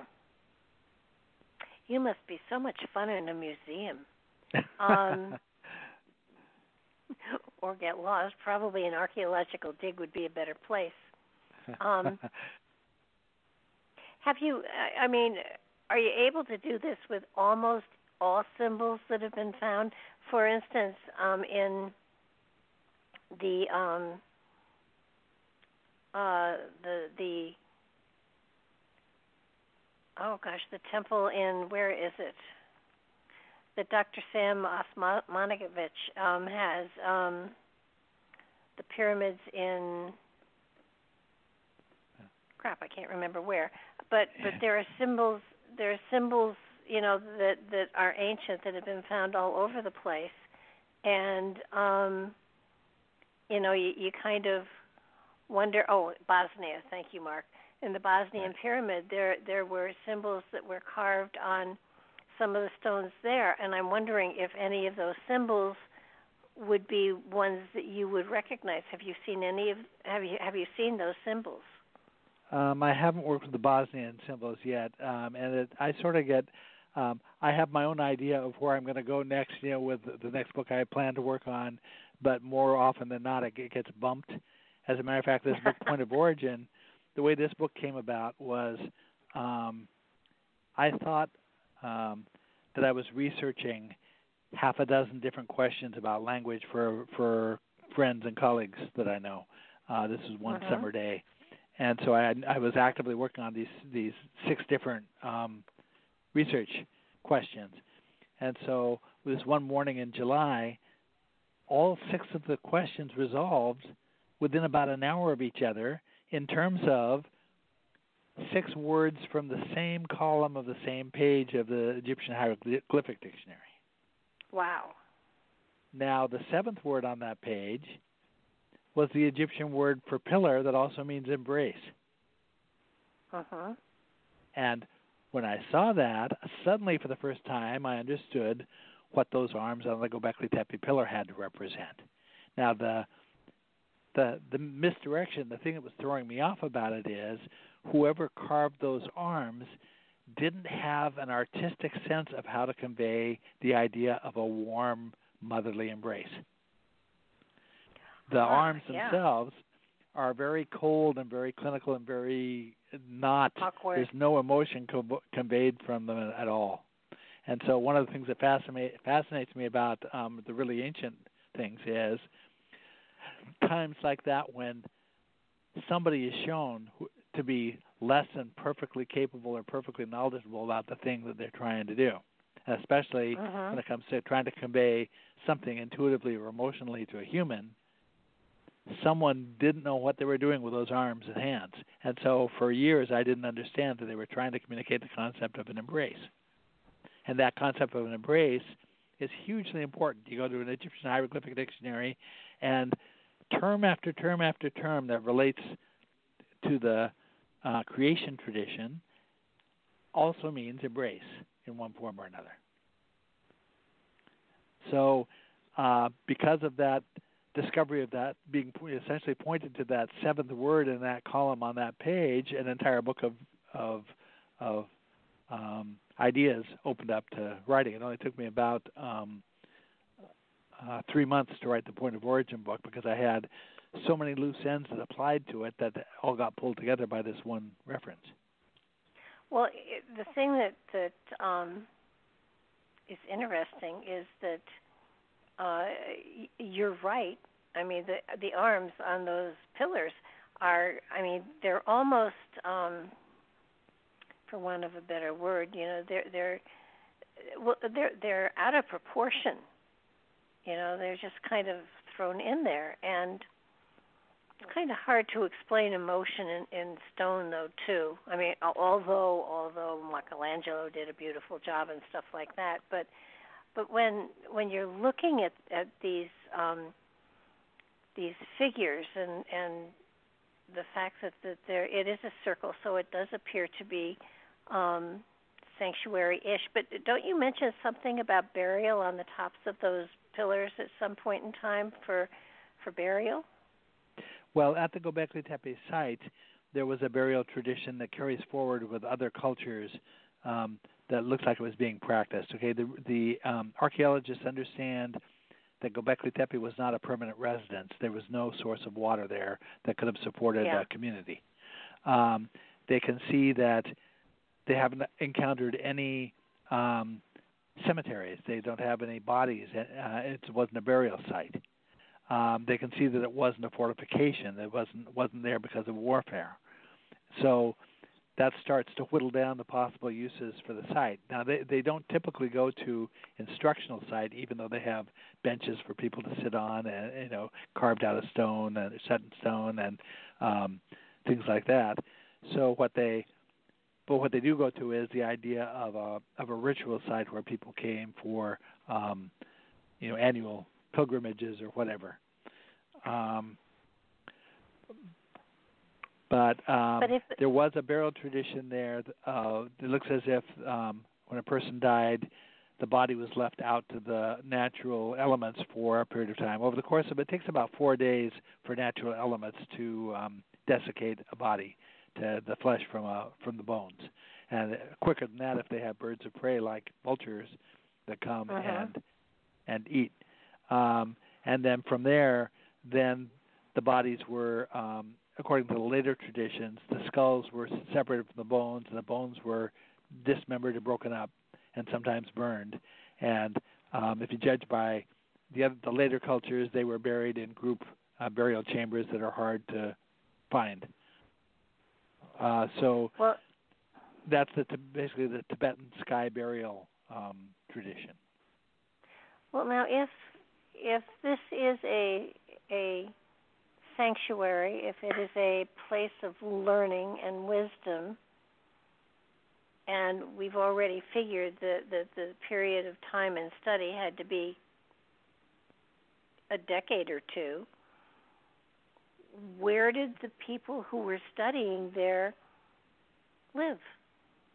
Very good question. Well, it could be that they had built houses out of wood. Um, even even with a place like New York City, where there are skyscrapers, five thousand years from now, there would be no evidence whatsoever that there had been a skyscraper in New York City. If a thing I wasn't know. carved in stone, it didn't survive. So if they lived in in houses of built of anything other than stone, we don't know about it. Okay. I'll give you that one. now it could I'm also just- be that they lived someplace at someplace a distance from from there, or maybe they came back, you know, same time every year for you know weeks of instruction or whatever. Or here's a weird one. Um, but since you can't prove any of it, why not throw something strange in? Right. What if Gobekli Gobekli Gobe- Gobekli Tepe? What if it was a portal, and it was a portal to another dimension where there was a time differential, so that they stepped through into another dimension where they got all of the information they needed, and then stepped back in and went back to where they their towns and villages, having spent years in one dimension and coming back into this dimension the next day in order to go back and teach their communities the stuff they learned. Right. well, you know the um, the Why story not? of Rip Van Win- Rip Van Winkle um, Yeah. is a story of somebody who that that sort of thing happened to. I think that was Uh-huh. written by was that Nathaniel Hawthorne who wrote that. I'm trying to remember who wrote Rip Yeah. Van Winkle. Um, Yeah. his father was from Orkney Island, so this was a a fairy tradition from Orkney that was being that relayed in the in the Rip Van Winkle story, and in that tradition there were, were time differentials that interactions with the fairies had very weird time stuff connected. Oh, Washington Irving, my wife uh, corrects me. Ah, yes. Well, Hawthorne sounded good too. Yeah, Hawthorne Um, sounded good. Yes, she she's here to keep me from just making stuff up. Yeah, Mark just sent me Washington Irving as well. So Yes. nice to have somebody that's you know fact checking, Googling- Uh, fact check. googling really fast for us. um, yes. It just it it to me it it just seems that during that time frame having to spend a decade or a lifetime uh studying to go back then you didn't have time to teach so it had to be knowledge that was given faster than that Right. um un- unless they were creating communities where where when somebody was ready they got sent back and someone else came or something like that right. Um, and then we have the the strange reports from various cultures that in very ancient times people lived longer than they do now. You know, in Oh, yeah. Egypt, there are reports of people living 900 years. oh So we we don't know what's up up with that. the, as I say, there are there are more open questions that we can't answer than there are questions we can, and this is why periodically, when the right piece falls into place, an entire book sort of falls out. No, it's just um I think what you've done is is give people material to really you know sit back and and um masticate and and sort of um pull into themselves because when you think about the wisdom that they were given uh, and you know it was during the second time that the grain and everything got distributed all over the place it wasn't the first time No, it was the first time actually all of the um, the domestication of animals and domesticate pretty much all of the domestication of uh, plants happened in that same era with Fertile Crescent region around 10,000 BC. I don't think there's been any animal that's been domesticated since that era successfully that wasn't domesticated then, or not very many. Um, and so, um, but it, I see it as having been given in two rounds of instruction. The first round um, had its effects. I'm right, working on a book right now that traces outward from Gobekli Tepe, tries to make the connection from Gobekli Tepe to Orkney, and there's a um, a very interesting path across the Mediterranean for that to have happened. And I'm trying I'm trying to piece together all the the details that support that. That it looks like there was deliberate colonization of major islands in the Mediterranean for agriculture just following the Gobekli Tepe era that eventually made its way to Orkney. And then classes that were trained on Orkney, the tradition was they were sent back where they came from. So you have um, um, influences that then come back into the Mediterranean for, from Orkney. You know, structures and forms that appear on Orkney that hadn't appeared in the Mediterranean before Orkney that suddenly turn up. I um all of you, all of this seems to be dealing with a certain part of the globe. What about North America? I mean, with South America, you have the cultures, you know, that that feed right into the Egyptian type stuff and everything. But right. North America seems to be um there are a couple blank. of different eras we're, we're talking about. These these um, these eras happen in twelve thousand year half cycles, according according mm-hmm. to Buddhism. This connects to um, Yuga cycle stuff, and so uh, John Anthony West wasn't certain that the pyramids weren't built um, a cycle or two before when they're traditionally thought to have been built. He thinks the Sphinx yeah. might have gone back as far as thirty thousand BC. So That's in these prior eras, thought. the the problem is that the Ice Age serves as sort of a block to evidence, and so we we can't. It's very difficult to positively trace anything across the ice age. Right. But there may very well have been previous eras where things happened um, in North America or elsewhere. It looks like there was a lot of stuff happening up around the Arctic Circle in a prior cycle. Uh huh. Um, now, after Orkney, we know around 2600 BC, the people who are on Orkney sort of dispersed, and we can trace some of it positively southward. We have um, a house plan that turns up at Stonehenge just about the time they're putting up the Stonehenge stones. That is an exact match in size and layout for a house at Skara on Orkney. We have inscriptions that are a match for Skara inscriptions and pottery that's a match for Skara pottery. So it looks like one of the places the people from Skara Brae went at 2600 BC was down to uh, near Stonehenge. But uh-huh. you go beyond that era and you see migrations that look like they happened outward from there in, in various directions. Uh, you have Cherokee Indians associated with pygmies the same way that Orkney was associated with pygmies. And you have right. structures and words and so forth with Native American tribes that um, you have some influences that seem to have come across from Asia in an earlier time, and then in a later era, influences that came from Orkney, I believe, came from Orkney down into um, Virginia, West Virginia, Ohio type areas. Um, influences on the Hopi Indians in Arizona, influences on South America like the Olmecs and so forth, and influences yeah. out into Polynesia that don't show themselves until around you know as late as 1600 AD. What about what about um, Antarctica? Because you know the globe did have a slight tilt that changed, and you know that was land at one time. The Inuits I mean, have very many thing, many things in common with the symbolic tradition I'm talking about and the Orkney tradition Mhm. I'm talking about. But um, if there had been prior cycled influences around the Arctic Circle, then of course that makes sense that that groups in there would be connected. Yeah, the yeah I I've been fortunate enough to be above the Arctic Circle, and it really is an amazing place to be.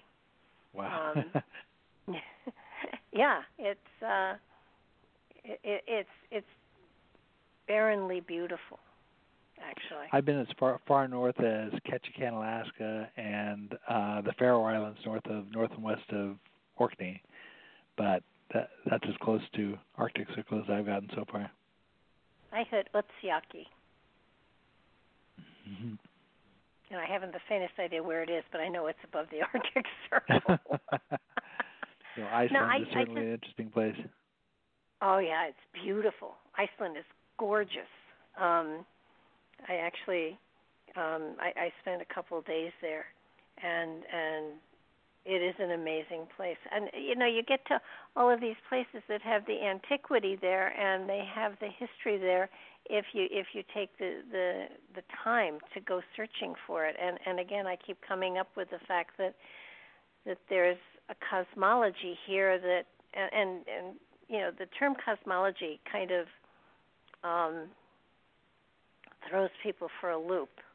I don't know why, but but you know, but but it has to do with with spiritual philosophies about creation.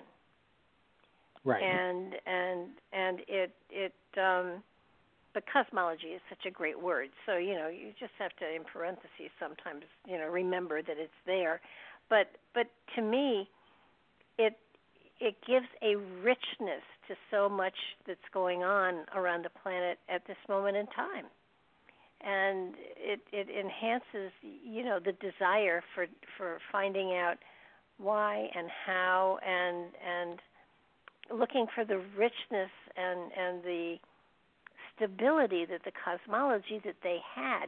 They, they didn't need I, I know the Dogon and the Maori the Maori you know I, I read your book on the Maori. They didn't have a religion. They had a way of life. They had an understanding as to creation so that so that there was not a religion there. And and they got along beautifully. They didn't need um the the controlling aspect that religion did did impose upon them. And what what's fascinating is you did make a mention as to how uh there there was the element of of a matriarchal society and then a, a a togetherness of a male female and then suddenly everything became patriarchal. So that as as we come forward in time you lose the balance that you had with male and female and and everything and a patriarchal society takes over and creates a religion and and in many ways draws us away from the source of our own creation. Right. And that changeover from from uh, fem, uh, you know, primary matriarchal to patriarchal is one of the examples of symbolic reversals that happen all around the world at about the same time. Um, that's also one of the things that helps me track approximate eras for for things, and there's a reason for this uh, changeover. Um, it um, it's hard to explain. Okay, from a yuga cycle standpoint, we have a descending half cycle where things are becoming more material, and we have an mm-hmm. ascending half cycle where things are becoming less material. So there's certain symbolism that relates to the non-material, and certain symbolism that relates to, relates to the material. For a good example is um, the figure of a circle re- relates to the non-material. The figure of a square relates to the material. I think I mentioned that before with the handbag issue. Now, yes.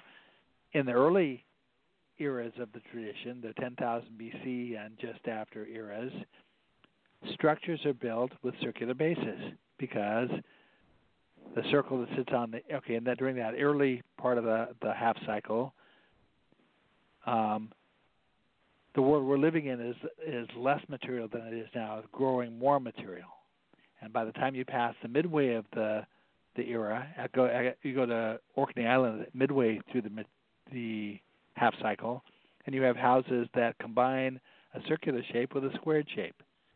You go a little bit farther on from there, and suddenly the major structures have square bases. So the Dogon have a um, a stupa-like shrine, just very much like a Buddhist stupa, built to the same principles and evoking the same set of shapes and the same sequence with the same symbolism. The difference is that the Dogon structure culminates in a rounded base and the stupa culminates in a squared base. Now I know, without asking, that the round based shrine is the older form. It relates to the earlier part of the cycle, whereas the squared based shape relates to the later part. Uh-huh. And so based on that knowledge, I can say that the Great Pyramid was built during the second half of a, of the cycle, either the second half of a descending cycle or um, the first half of an ascending cycle. And what I is can't, the what is the what's the total year you know for that for the cycle to complete? How many years is it? It's about twenty five thousand nine twenty, I think, is the total, and that that's, that's that's all the, the units of uh, time. yeah, that's yeah, the that's the progression. That's cycle. The yeah. Yeah, That's the precessional cycle. That's a cycle that where where it looks to us as if the constellations are moving slowly around us like a clock. Uh-huh. And it takes 25,920 years for them to get back to where they started. Right. Now, the scientists say that that's caused by a wobble, a slow wobble in the Earth's rotation. But because there are certain stars like Sirius that don't precess, that can't really be true. If you've ever ridden on a merry-go-round as a kid, um, say sat in the middle of the merry-go-round and look at things spinning around around you, everything around you is spinning. Or if you're sitting on the edge of the merry-go-round and there's another child in the center, everything spins except that child who's sitting right at the center of the rotation. Well, right. Sirius Sirius doesn't precess, which says to me that this can't be caused by a wobble because Sirius is is sitting in the center of the rotation, and we're it's being caused by something else. From my per, point of view, it's being caused by the rotation of this spiral Barnard's loop I talked about that sits. You, you can't see it with the naked eye, but you can see it with time lapse photography. It sits Mm-hmm. centered right on the belt stars of, of Orion, and as that rotates, I think um, our whole view of the the universe rotates. Um, Hmm. So this symbolism changes over time as you get. Um, I can say with certainty that the Great Pyramid was built during the second half of a cycle. I just can't say which one, which cycle. Mhm. Uh, the fact that it has no carved glyphs in it implies that it was writ- it was built before there was written language. Mhm. But again, I don't know how yeah. how much before, whether that was this cycle or a previous cycle. And right now, I don't have a basis for telling. Yeah. And I've now, other other symbols you know, that change. There are a whole slew of other symbols that also migrate. They're one way um, in the early part of the cycle, and they flip to another way in the second part of the cycle. And people will ask me, you know, how can all the cultures around the world know to flip those symbols? I mean, we didn't think that the Polynesians had contact with the, you know, the people in uh, the Fertile Crescent region, things like that. And I say to Uh-huh. them, imagine you get on an airplane in New York City and you fly to California. The chances are you don't know anybody on that plane, maybe one or two people, and the chances are you don't talk to more than one or two people on that plane. But by the time you get to California, everybody on the plane knows to change their watch three hours. uh-huh. because they all know how time zones work, and when they got off the plane, they know the time they're in a different time zone than they were before, and they switch their watch. That's the same way with these symbols. They all know how the symbolic eras work, and when it gets it's the appropriate time to flip the symbol, they all do it. in our DNA, kind of. No, just from the the symbolic tradition carries that that those concepts forward. So the the high priests are going to know um, when these changes should happen. But also, um, the Yuga cycle concept says there are actual physical changes in the way we perceive things. That during the early, um, some eras of the cycle, we can perceive the non non-material things better than we can in other eras. And during the eras when we're highly perceptive of non-material things, there's a more of a feminine um, slant on things. And during the periods when we Where can't, are it's more of a where are we right now? Where are we, We- right now?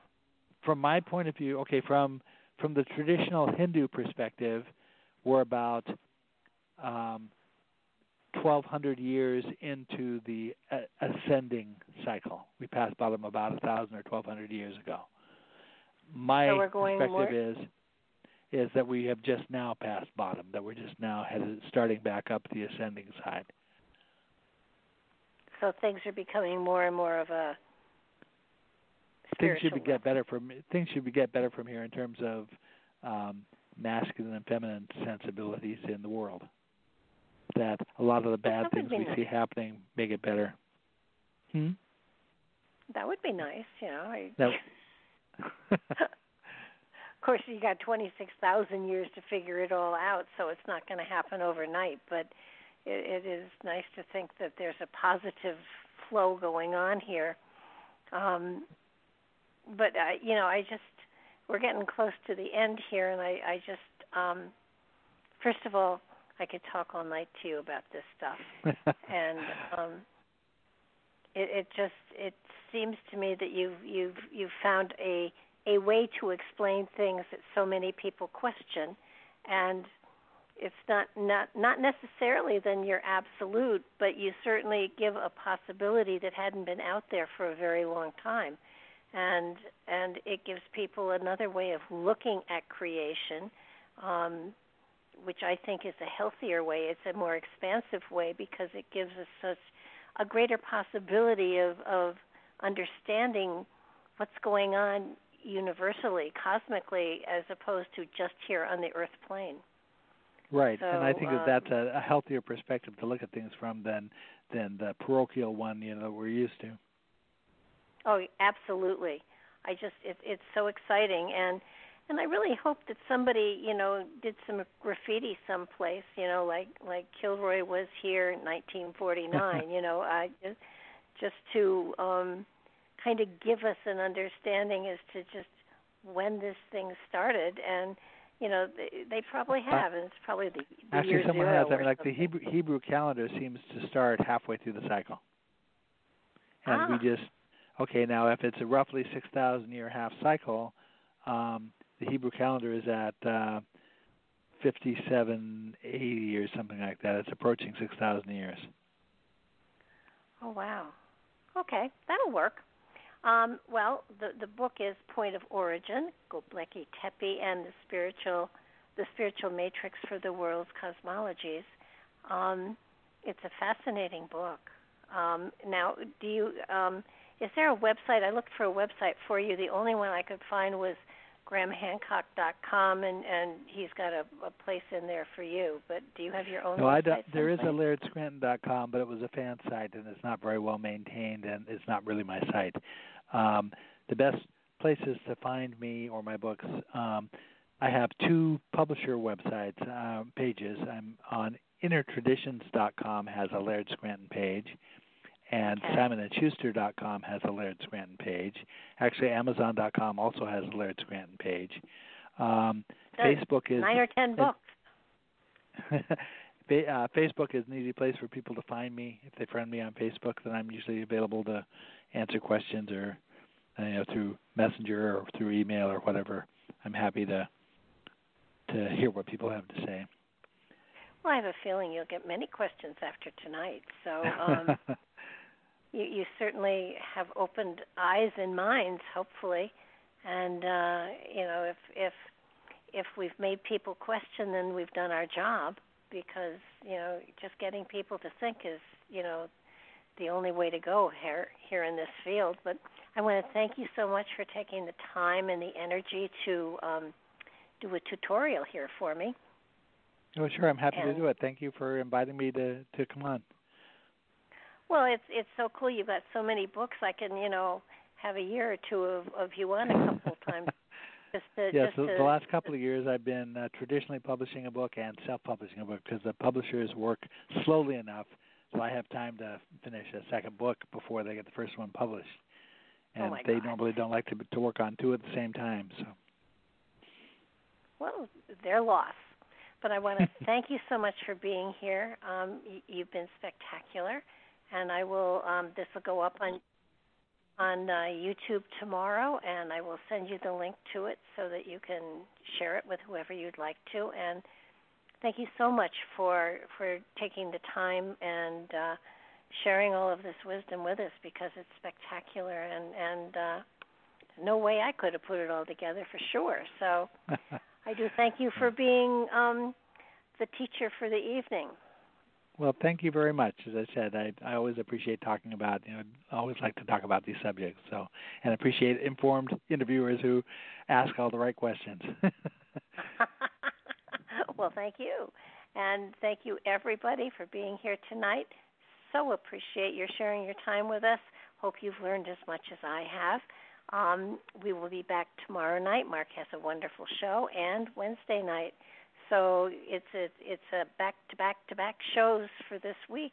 Uh, we look forward to having you join us, and um, thank you so very much. Check the YouTube channel out. If you like what you see, please subscribe. Good night, everybody.